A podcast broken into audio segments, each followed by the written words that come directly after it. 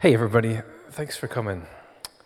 I'm really glad that we get a chance to talk today about the seven stages of life. And when I was putting this talk together, I wanted to put a, a subheading on it. So it would have been the seven stages of life.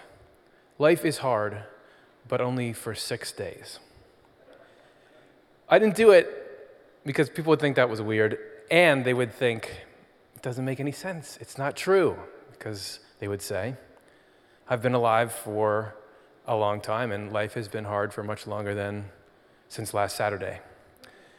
But, but we're not talking about physical days here.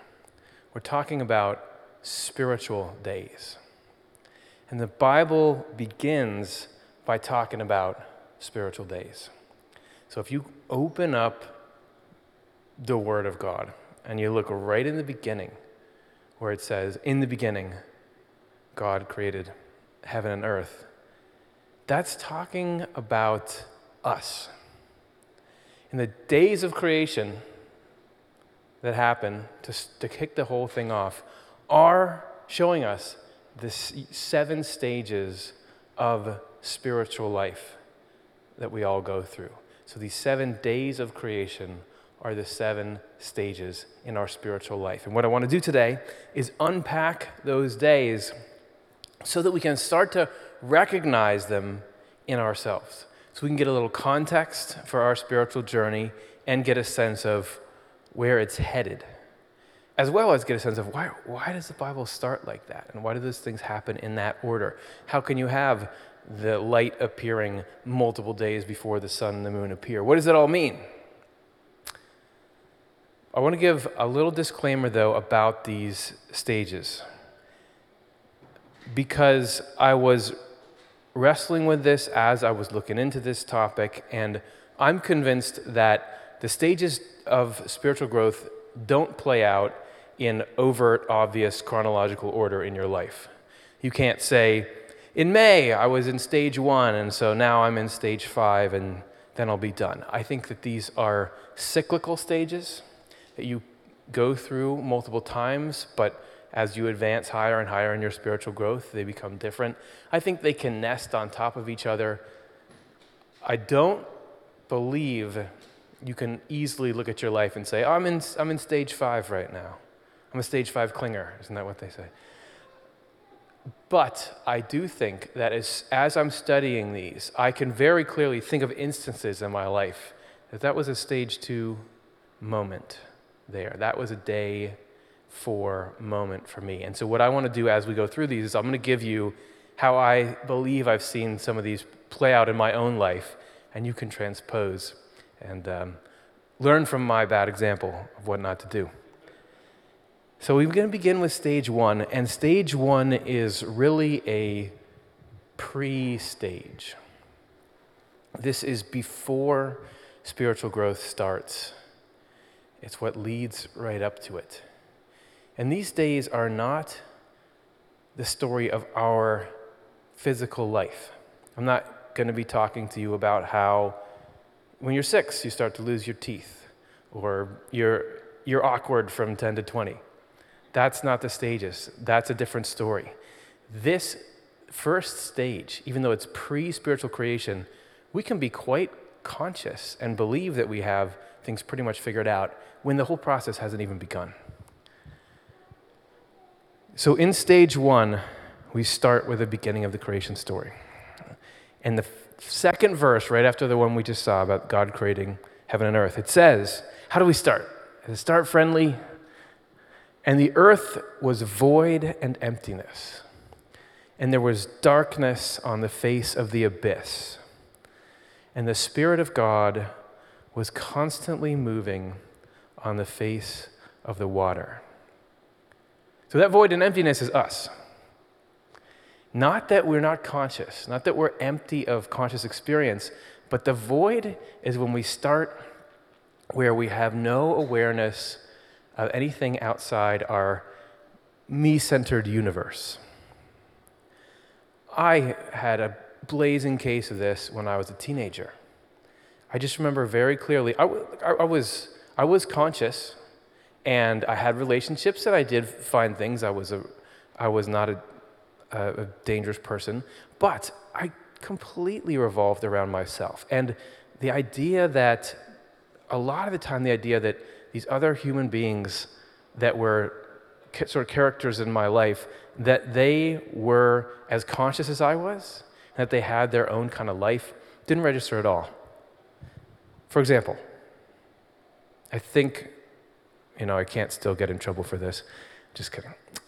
So I used to go to school here on this campus at the academy, and there was a dormitory that I was staying in. So for 11th and 12th grade, I did the, this prep school, and I was in the dormitory there. And at that dormitory, they had some rules because we were minors. So they said, for example, you can't just go wandering out of this dorm. You have to sign out. You have to be with some kind of responsible adult when you're going and doing that.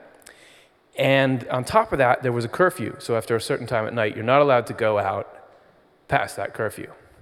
And so everybody stayed in at night. I'm just kidding. People snuck out. People snuck out, and I snuck out sometimes. And when I was doing it, I was thinking, let's see if I can do this. This is dangerous. This is fun. I want to try to be cool. And sometimes it would work, and I would get out and come back in, and nobody would ever know I was gone. And sometimes it wouldn't, and I would get caught, and I would say, This is so lame. I would rage against the man for a little while, and I would do my whatever I had to do, like clean things up or whatever the demerits were. And that's about the scope of my experience to me. That's, that's what the whole game was. Do I get caught? Do I not get caught? Because the lights weren't on to the fact that there are more people in this situation that have their own lives. So, fast forward a couple of years, and I was in college now, and actually, I became, for I think a term or two, a resident assistant there, which means that you are the person who's in charge of enforcing rules. For younger students, there was, there was um, rules about alcohol consumption and this kind of stuff. So I had to bust people and I just remember the agony of somebody comes through the door and you know that they've been breaking a rule. And you have to make this call of, do, do I need to confront them about this? Do I need to punish them about this? And the feeling of being on my shift and having this person suddenly push the edges of what they're allowed to do and I have to make this call. I didn't like that. It wasn't fun. And I realized that as I was having to go through this, Oh, that's what the people in charge of me at the dorm were feeling. Oh, they didn't, when I was thinking, like, I'm playing this fun game, as if they didn't want to have to bust me. There's, oh, Curtis is doing this, now I'm disrupted. That would have not occurred to me at all because I was, in some ways, an empty void. I had things that I wanted, but they were mostly self-centered. I, the cool, if I, if you have to say, Curtis, what would you want more than anything? I don't think I would have said world peace. I would have said, well, I want to be really cool and, and famous and have everyone like me, or I'll be the most popular person around, which is fine. It's not evil. Everybody starts in the void, but the lights aren't on. So, even in that stage, though, we have the Spirit of God constantly moving over the face of the waters. Because even if I'm wrapped up in my Curtis centric world. God knows, like, this guy can actually be a stand up guy at some point. I, can, I can let him in to this knowledge that there's, there's other people and that there's actually a better life waiting for you out there in which you care about people and they care about you and you do unto them as you'd want them to do you. So that God is hovering there and knowing this is something that we can improve. So I'm going to read a little bit out of New Church Theology about this. I have each little stage that we go through. I just have a quick quote on the meaning of that stage. It's from Secrets of Heaven, number seven. The first stage is preliminary, extending from infancy to just before regeneration. So the story of our spiritual creation starts at regeneration, which is another word for spiritual growth. For the beginning of our rebirth, where we go from being asleep, self centered, um, materialistic, selfish, asleep, to our creation as like a full, living, breathing, loving human being. just before regeneration and it's called void, emptiness, and darkness. The first stirring, which is the Lord's mercy, mercy being, I'm going to reach out to someone who needs my help. So it's God looking down at me and saying, Poor little guy, I'm going to, I'm going to help you out. Is the Spirit of God in constant motion on the face of the water? So we've got God deciding at some point, it's time for me to turn the lights on for Curtis. I'm going to hit that light switch. And that moves us into stage two. Stage two actually encompasses two of the days in the creation story. But both of these days, you'll notice, are about making a distinction between things. Stage two is when we start to recognize the difference between what's helpful and what's harmful. So the text of that reads This is probably the most famous day of the creation story. And God said, Let there be light. And there was light. Just physically, it's strange. Why do you need light first? There's nobody around to see anything. Why are we adding this basically luxury item to creation so early on? But when you know it's about the state of your own mind, when you're already up and conscious, but you just can't tell the difference between doing things just for yourself and that there's a, a greater world you're called into, it makes all the sense in the world. God said, Let there be light, and there was light. And God saw the light, and that it was good, and God made a distinction between light and darkness. So this day of creation is about, oh, now I can tell there's some things that are light and some things that are dark. And the next day says, And God said, Let there be an expanse in the middle of the waters, and let it exist to make a distinction among the waters in the waters. So we've got light and darkness, but also now there's the sea and the sky. Where what was just void and formless is now something where you can tell that there's categories in it. What we're going through in this day is described like this. In the second stage, a distinction is drawn between the things that are the Lord's and the things that are our own. The things that are the Lord's are called a remnant in the Word. So there is in us this thing that remnant is this kind of clumsy word for it, but what it's actually describing is all the little treasures in your spirit. In this instance, the remnant refers principally to religious knowledge acquired from early childhood on. And in other places, it's described as not just the like spiritual ideals that move you, but every single experience you've had of love and peace and innocence. Everything good that's touched your heart since you were a little kid. Genuinely good stuff. And this is something that divine providence or God's guidance of everything makes sure everyone has a store of this. Regardless of how hard their childhood is, everyone is given some experiences of what life is really about. And God has got these squirreled away somewhere in us, and they're waiting. As we become void and formless, and as we, as everybody does, we get sucked into ego stuff, the remnant is there, and it's waiting for the moment when our creation begins to be deployed.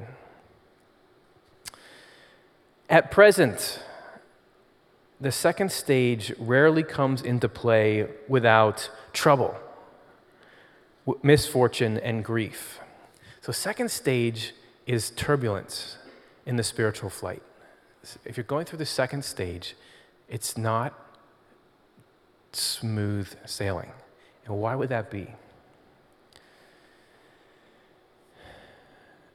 This trouble, misfortune, and grief enables bodily and worldly concerns to fade away and, in effect, to die out. So, if you've ever had something really disrupt your life, or I'll just, I said I was going to speak for myself, so I'll speak for myself. When things are going well for me, I don't care that much about being good. I don't care that much about spiritual stuff and religious stuff. It's there, and I I you know, wave to it when I see it, but I'm just going to keep doing whatever's fun and whatever's working.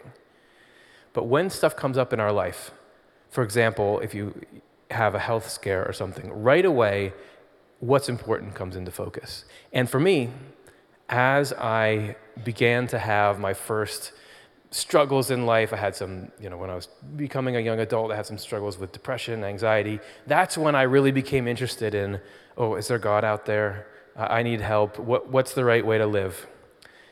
This, we can't get the motivation to start to really change our life if our life isn't disrupted. So, God will use the difficult things that come up in our life to separate that stuff so we can start to see it's just like it's a movie cliche somebody who's some kind of high powered lawyer and he doesn't spend much time with his kids but then something happens and he realizes family is what's important.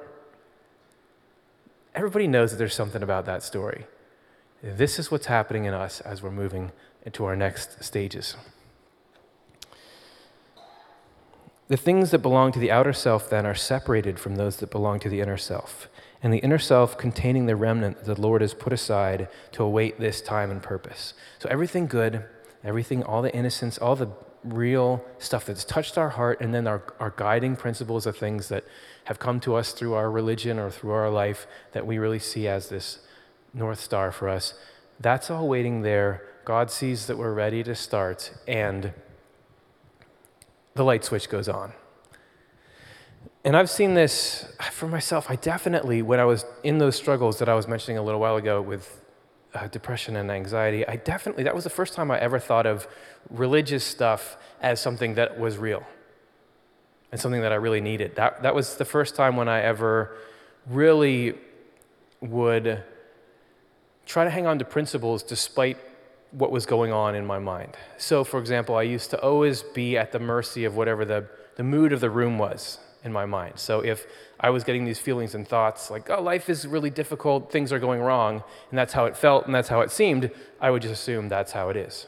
Because I, there was no distinction to me. It was just, this is what is. But as I started to encounter these principles in New Church theology that said, oh, actually, God is taking care of everything, and God is using every little moment to put you closer and closer to this state of happiness, I would be able to, when that storm came, hold on to, and sometimes even just repeat in my own mind, like, Lord is my shepherd, or divine providence you know, has a plan.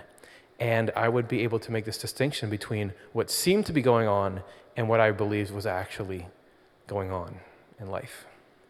And that's what we get in stage two. Once that transition is started, once we begin to wake up and see that as he puts it at one point, that goodness and truth are something transcendent, that there is a better life out there. There is a, a more accurate description of what's really going on, and it's a much friendlier and more freeing description, and that there's a kind of life we can get called to that is uh, a lot more meaningful and a lot ultimately happier. We begin to be able to act on that, and that's what brings us to stage three. In stage three, we start to have things growing. It says, And God said, Let the waters under heaven be gathered into one place, and let the dry land appear. And it was done. And God said, Let the earth cause the sprouting on the earth of the tender plant and of the plant bearing its seed, and the fruit tree making the fruit that holds its seed, each in the way of its kind. And so it was done. So we've got more distinction, separating out water, now you've got land, but for the first time, things are starting to grow. The third stage, so I'll read from Secrets of Heaven. The third stage is one of repentance. Repentance is I'm looking at my life and I'm thinking, what, it's like pruning. What, what do I want to lean into more and what do I think this is not helping me or anyone else to have me devoting my time and energy to that? During this time, at the prompting of the inner self, we speak devoutly and reverently and yield a good harvest. Act of neighborly kindness, for instance. These effects are relatively lifeless because we suppose that they come of our own doing. So, in this, we start to have these little things sprout up in us. Going back to my story, I'd had this shakeup of my life. I'd started to see God and the pursuit of what's good and true as something that actually exists and something that I can actually lean on and look for and reach for when I need help. And since I had that and I began to be moved by that, I started to think, well, I'm going to I'm going to base my life on this. And so I'm going to f- from the sort of emptiness and despair I felt, I'm going to start to try to do good things. I, am going to follow these principles. I'm going to be nice. So in our lives, we begin to have a little bit of a change in our behavior. It's just like a little shrub that's sprouting up because we don't yet really realize the actual role God plays in our lives. We're doing it, we're sort of changed just because we've had this shakeup. There's actually more living things that can motivate us that come in the next stages, but we're starting to grow a little something.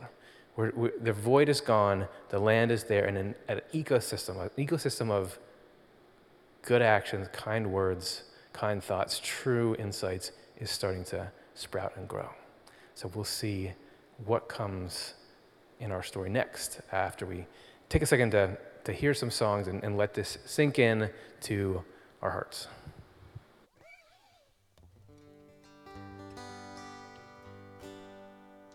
Good morning. Um, we'd like to, Ray and I would like to begin with a song by great Canadian songwriter named Bruce Cockburn. And this song is called He Came from the Mountains. He came from the mountains to walk among the wounded. They wouldn't see him, but the snow said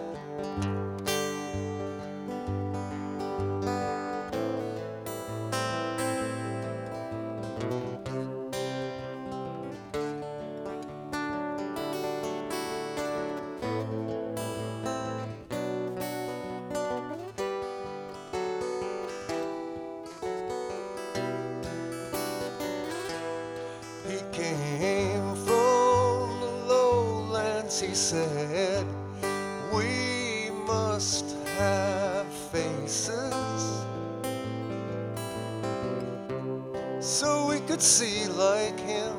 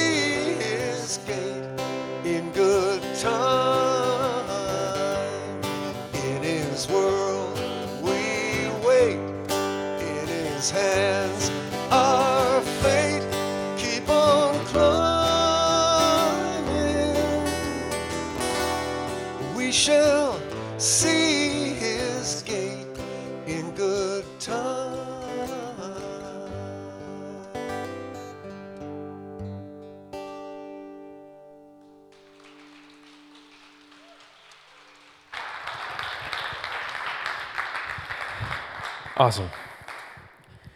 So, the next three days that we're getting into here actually parallel the first three days.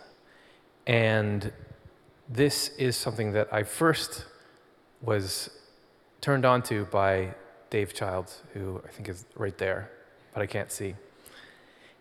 Because we have, we've completed like a cycle of our spiritual growth. That we go from, we don't know anything, no offense, to we're starting to do good things and starting to feel the, the effects of that. Because it's not just about, well, you should start doing more good things. This is the whole reason God is hovering on the face of the water is for us, because God wants to make us happy and can tell. God is like the ultimate life coach, looking at us and saying, you know, if you didn't do that and you did that, you'd really see these results that you're looking for. So we've gotten through that first stage. The next three are the first three, but actually alive. So in stage four, we're talking about light again. First day, we're having the creation of light, but now we're actually getting a source for lights, and we're getting two of them.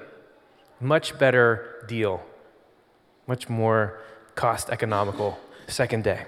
So it says, And God said, Let there be lights in the expanse of the heavens to make a distinction between day and night. And they will act as signals and will be used for seasons for both the days and the years. And they will act as lights in the expanse of the heavens to shed light on the earth. And so it was done. Now we're getting the sun and the moon. Before you just got light, but now we have this burning ball of energy and this big reflective sphere. in Secrets of Heaven, it says, In the fourth stage, love stirs and faith enlightens us. Before this time, we might have spoken devoutly and yielded a good harvest. So we might have been starting to be spiritual, but we did so in a state of trial and anguish, not at the call of faith and kindness. In consequence, they are now kindled in our inner self and are called the two lights. So the lights are faith and kindness, or faith and love. Whereas before, what was driving us was we are snapped out of whatever we're in, we had some kind of distress. Basically, we had to swim or we would sink. But now, in our lives, we're starting to get to the point where we want to do good stuff. We want to live in this spiritual way from here on out, I don't know exactly if and when I've experienced these stages, but I've certainly had times in my life that I feel like they're like day four. So I'll illustrate it through something that has nothing to do with my life, which is a story of Christmas Carol with Ebenezer Scrooge in it. Have you all read that or seen a movie of it? Well, I'll catch you up if you haven't. This guy named Scrooge, this is another kind of a movie trope, or has become one where he's very self centered. He's Scrooge is in the void, he's without form. He's lived a whole life, he's been very successful in business, but he doesn't care about the suffering that he inflicts on other people. He doesn't care, he doesn't know about love, he doesn't know why life is like it is. And he's definitely not aware of any kind of higher power or the, the stirring of the Lord. So, what happens to him is he has these spirits come and visit him at night. He has the ghost of Christmas past, the ghost of Christmas present, the ghost of Christmas future, and they show him basically the effects that his life has had on people, and he gains this new perspective. And but he's also distressed because at the end it shows the path, the path that he would go on if he kept living how he would live is that he would die, and everyone wouldn't really be that sad that he died because he'd caused so much harm, and he wouldn't have really gotten the point of life. In the morning when he wakes up, he is so hyped to be alive. He looks out the window and says to this I'm thinking of the Muppet version of this as I tell it to you because that's my favorite that's my favorite movie. So he looks out the window, we'll just go with the Muppet. He looks out the window and sees this little bunny running across who he had been un, unfeeling toward before, and he says, What's today? Oh no, my accent. What's today, my fine fellow? And the little bunny says, Well, it's Christmas. And he says, They did it all in one night. And the bunny doesn't know what he's talking about. But what he's saying is, I can't believe, this is paraphrasing his whole experience for the rest of the movie, is I can't believe that I have time to now live this way.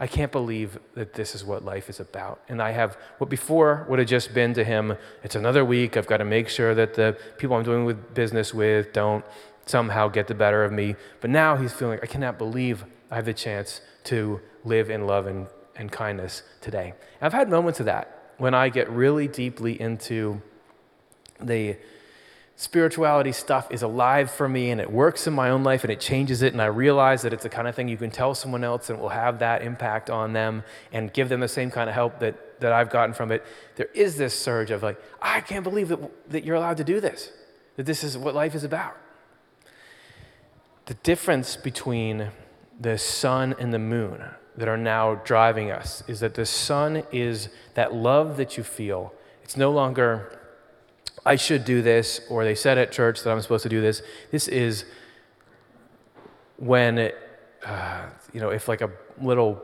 two year old needs help with something, you just, of course, I'm going to do that. It's when you're moved by compassion and love. And it feels really good when you get it.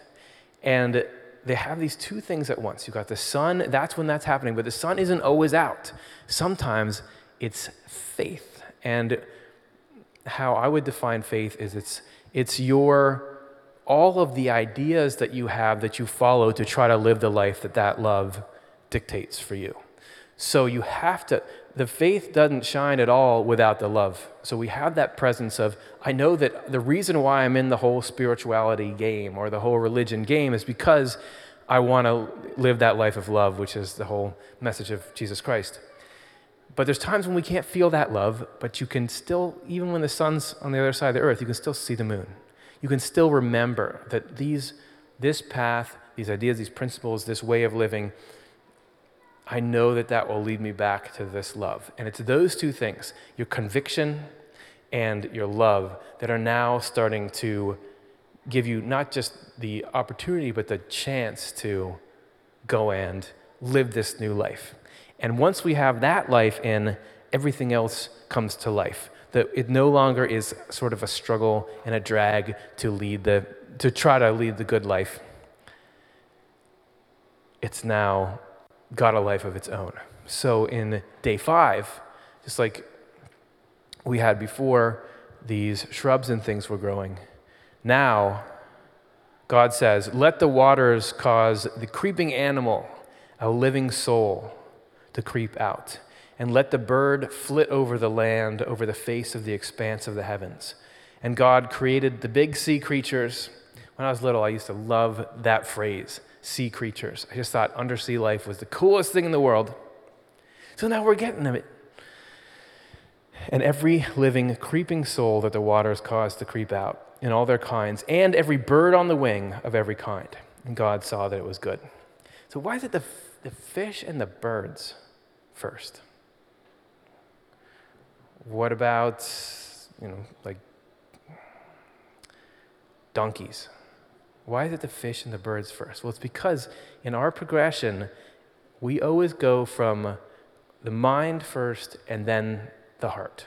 That the mind leads us to where we're trying to get to with the heart. So, birds and fish are like they, they the way that they flit around the way they interact is like the ideas we have so this stage is about when our thinking and talking are starting to line up with what we know is good and right this is sort you know they say well you talk the talk but can you walk the walk day five is about just talking the talk and that's a good and necessary step in the fifth stage, we speak with conviction and in the process strengthen ourselves in truth and goodness. The things we then produce have life in them and are called the fish of the sea and the birds of the heavens. So, this is when, even if you don't always have it together, you can understand what together looks like and you can start to communicate that, and it's not jumbled and strange, but it just, it just makes sense. And I definitely I experience that all the time because I'll often be talking about meta moment, like right now, I'm trying to explain all of this to you about the days of creation, how we're supposed to live a good and spiritual life and be motivated by love. I, I'm not always motivated by love. Sometimes I am, sometimes I'm not. Sometimes I'm like right back in the void. But I'm starting to be able to get it. I'm starting to be able to feel this bit of a day five of, oh yeah, I can, anything that comes through, I know how that fits in to the big story that we're a part of here. So that's the life that we start to get, and that's really the, the moon shining on us. And the next day, we're going to see what it's like when the sun shows up. I'd like to introduce this, this song put together. This is actually taken from the Bible verbatim, but it was the, it's the Northern Aramaic, Aramaic version of the of Bible, which the word spirit in uh, Northern Aramaic can also mean pride. So in this version, that, that's the only word that's been changed is blessed are the poor in pride. This is the Beatitudes.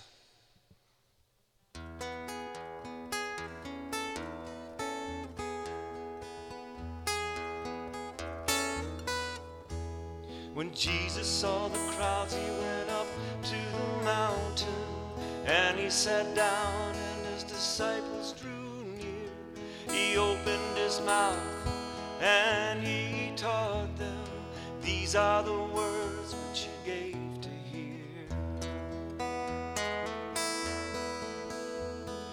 Blessed are the poor in pride, for theirs is the kingdom of heaven. Blessed are the poor in pride, for theirs is the kingdom of heaven. Blessed are the meek, for they shall inherit the. Blessed are those who are pure in their hearts, for they shall see God.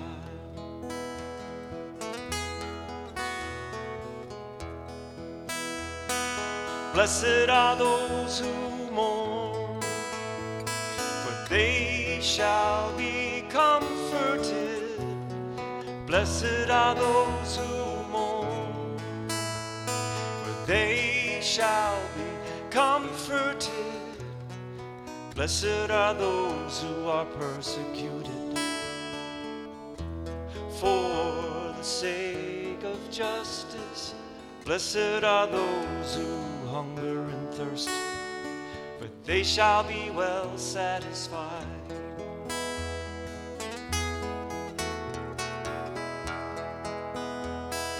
Blessed are the peacemakers, they shall be called the sons of God. Blessed are the peacemakers, they shall be called the sons of God. Blessed are you when they reproach you, and when they persecute you and speak against you for his sake. Be glad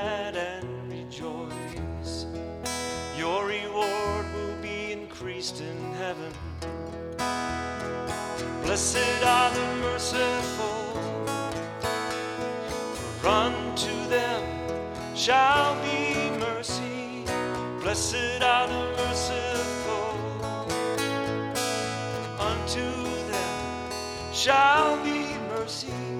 You are indeed the light of the world. You are indeed the salt of the earth. You are indeed the light of the world. Let your light shine on everyone. Let your light shine on everyone. Let your light shine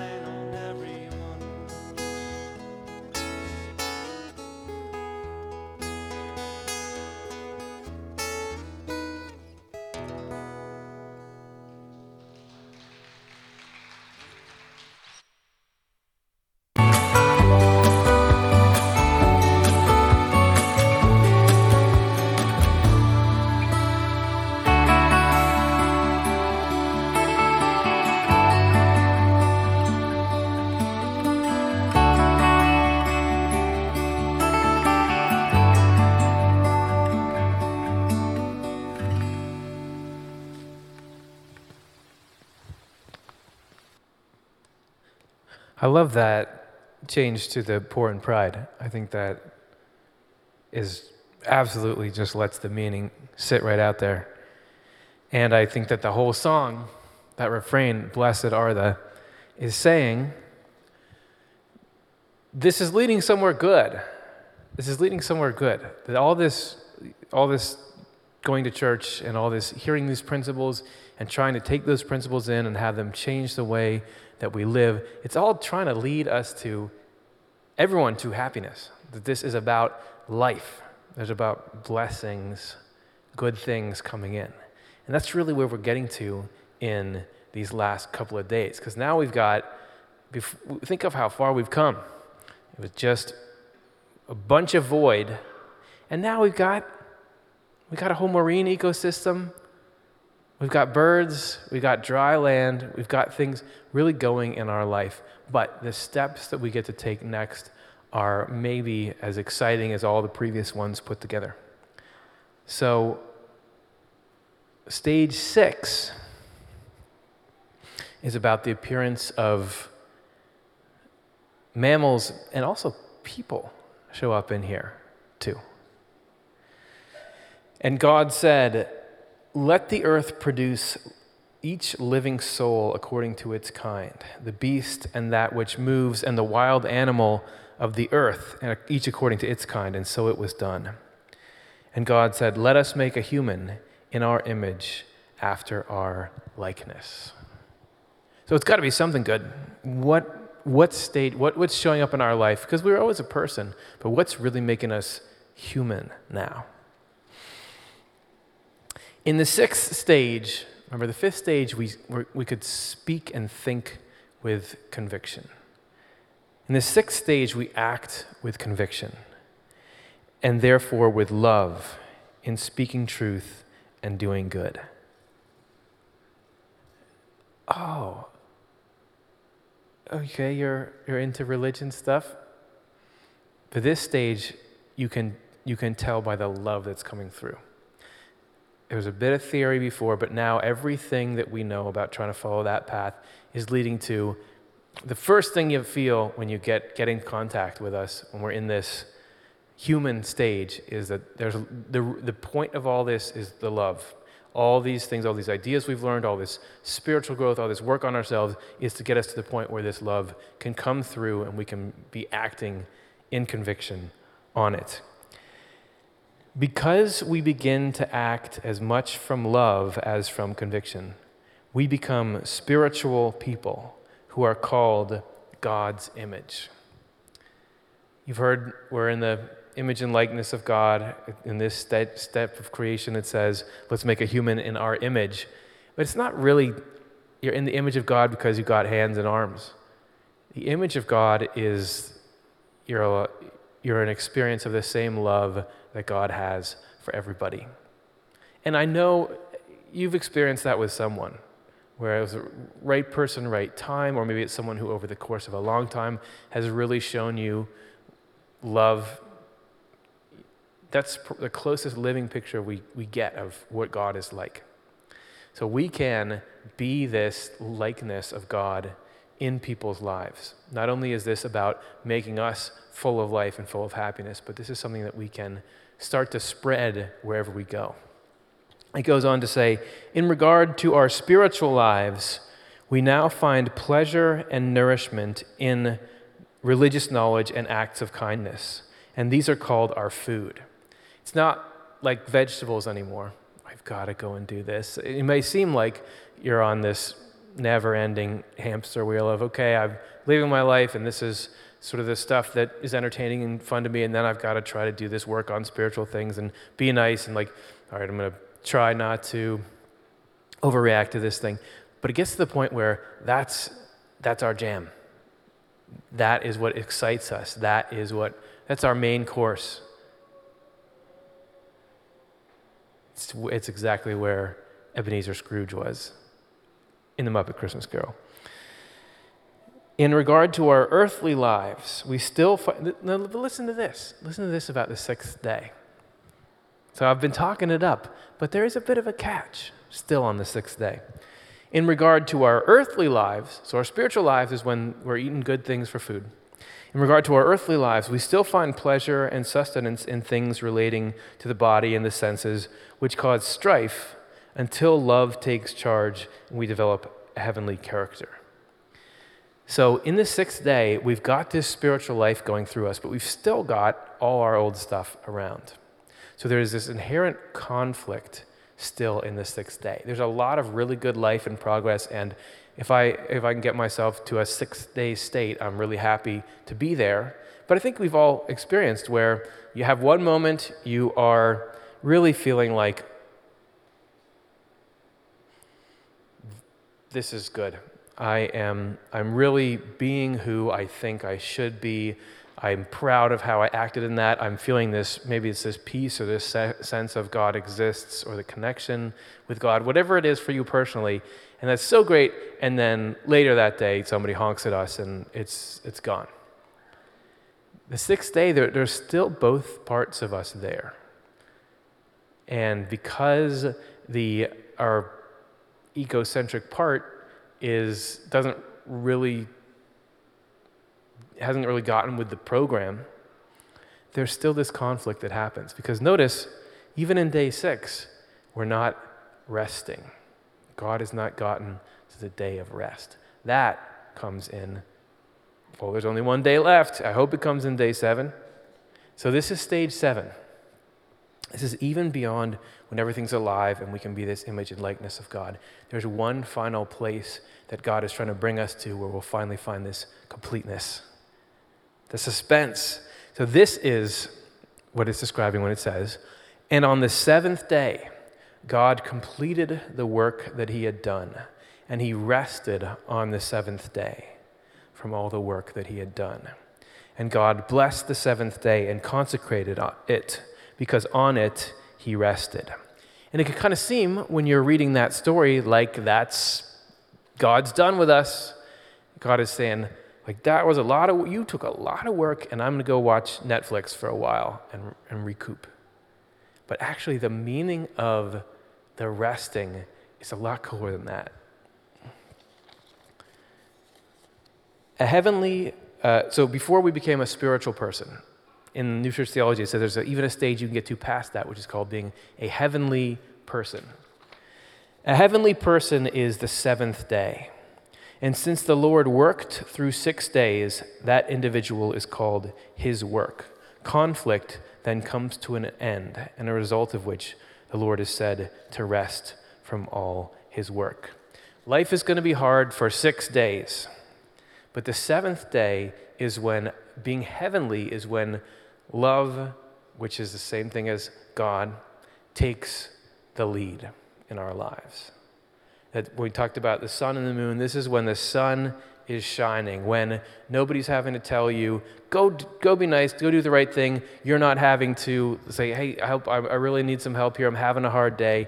This is when we're in such harmony with God. And God has, through this journey of life that we're on, worked with us and we've learned and we've grown to the point where that love is in us and it protects us and it shines out to other people. And that's when God is resting. It's not because God gets to be done and leaves, but because God is resting because we're at peace.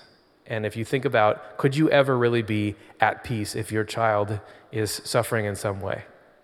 Once God gets to the point where we are living this totally happy and free and loving and spontaneous and innocent, yet wise life that we were intended for, that's when God is there in every moment with us working with us more intimately than before, but there's this rest because the six days and all the struggles that we've had to go through in life are over. And this is a state that we can be working towards. It does not, you don't have to die and go to heaven for it. This is something that we can be working towards right now. I, I think, as I was saying in the beginning, we can experience little bits of it at times. This state when it's like a a flow state, but a spirituality flow state when it's obvious that love is what matters and life seems peaceful and there's this trust and this palpable presence that God's there. That's the seventh day. And that is what, as, you, as you're sitting there and slogging through the six days, just remember that the seventh is out there, and that's absolutely where God is going to take us. So, let's take a moment and let that sink in. And as I said, this is a highly individualized journey. There's these, these universal truths about it, but how this actually looks in even in my own life, I'm, I'm still piecing together exactly how it goes. In your, in your lives, only that's between you and God, how it's really going to go. But I do think, take this, take the idea of these seven days with you, because I do think that you can start to see the progress as you go. So let's take a moment to just have a little prayer, and we'll kind of see if we can't get starting the linking in our hearts and minds of the ideas of these days, the journey we're going on with how our life has gone. So f- let's just take a take like 60 seconds. Just reflect on the journey that you've gone on, like what the journey of your life, and just think about God hovering there over the face of the waters and trying to very skillfully and very gently and very lovingly keep us growing, advancing, and these things sprouting in you. Like, what are the fish in you? What, what are the plants? What's the dry land? When have things come to life for you? So just look in and see if you can get anything, any insight there.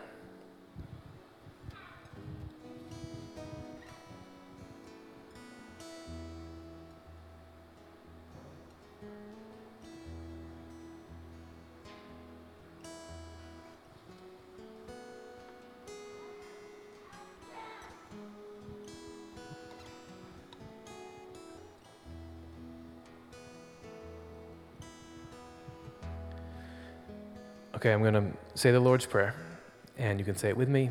You can listen, uh, any of the above. You can keep thinking about that connection. Our Father, who art in the heavens, hallowed be thy name. Thy kingdom come, thy will be done, as in heaven, so upon the earth. Give us this day our daily bread, and forgive us our debts, as we also forgive our debtors. Lead us not into temptation but deliver us from evil. For thine is the kingdom, and the power, and the glory forever. Amen. Excited for you to keep going through the days, and can't wait to see what kind of amazing creation you and God are, are working on together. So we'll wrap up with a song, and hopefully you can take this out into, into your life. Thank you for, for chatting about this with me today.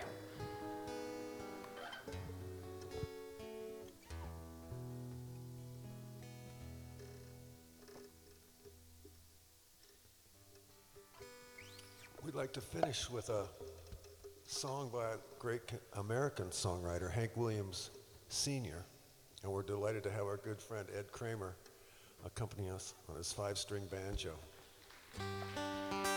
You may know this one, and feel free to sing along. It's called I Saw the Light.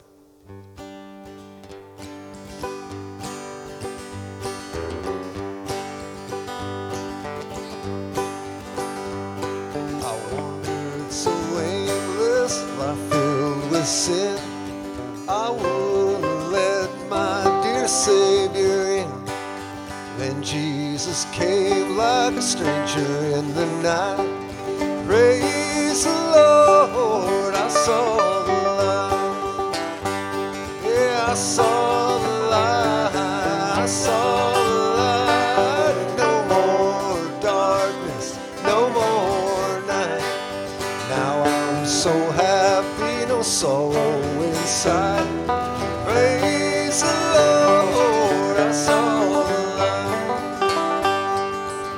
Just like a blind man wandered along, worries and fears I claim for my own.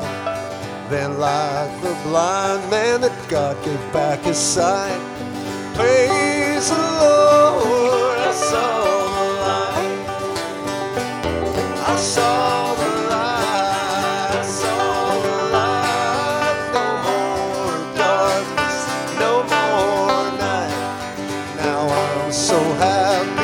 Sorrow inside.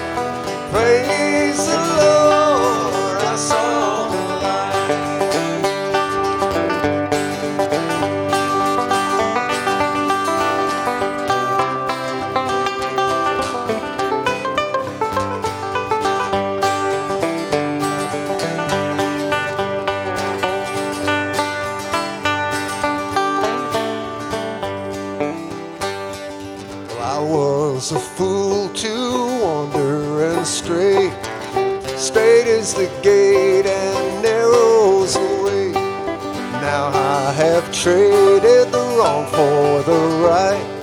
Praise the Lord, I saw the light.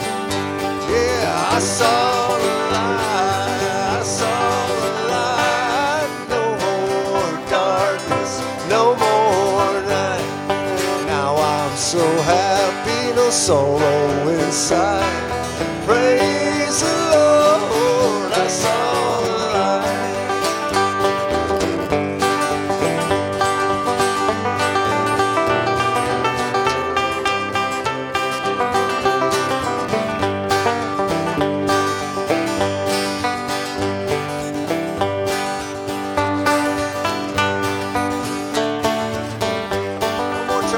Everybody. I saw the